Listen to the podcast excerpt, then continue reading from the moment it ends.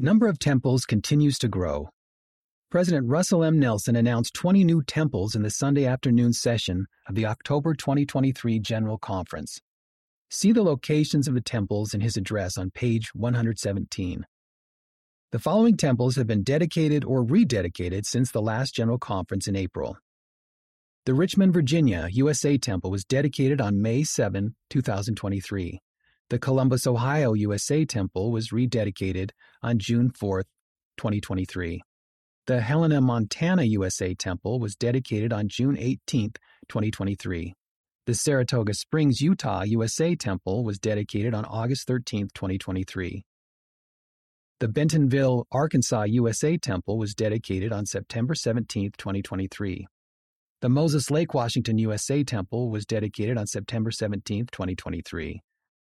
The Brasilia, Brazil Temple was dedicated on September 17, 2023.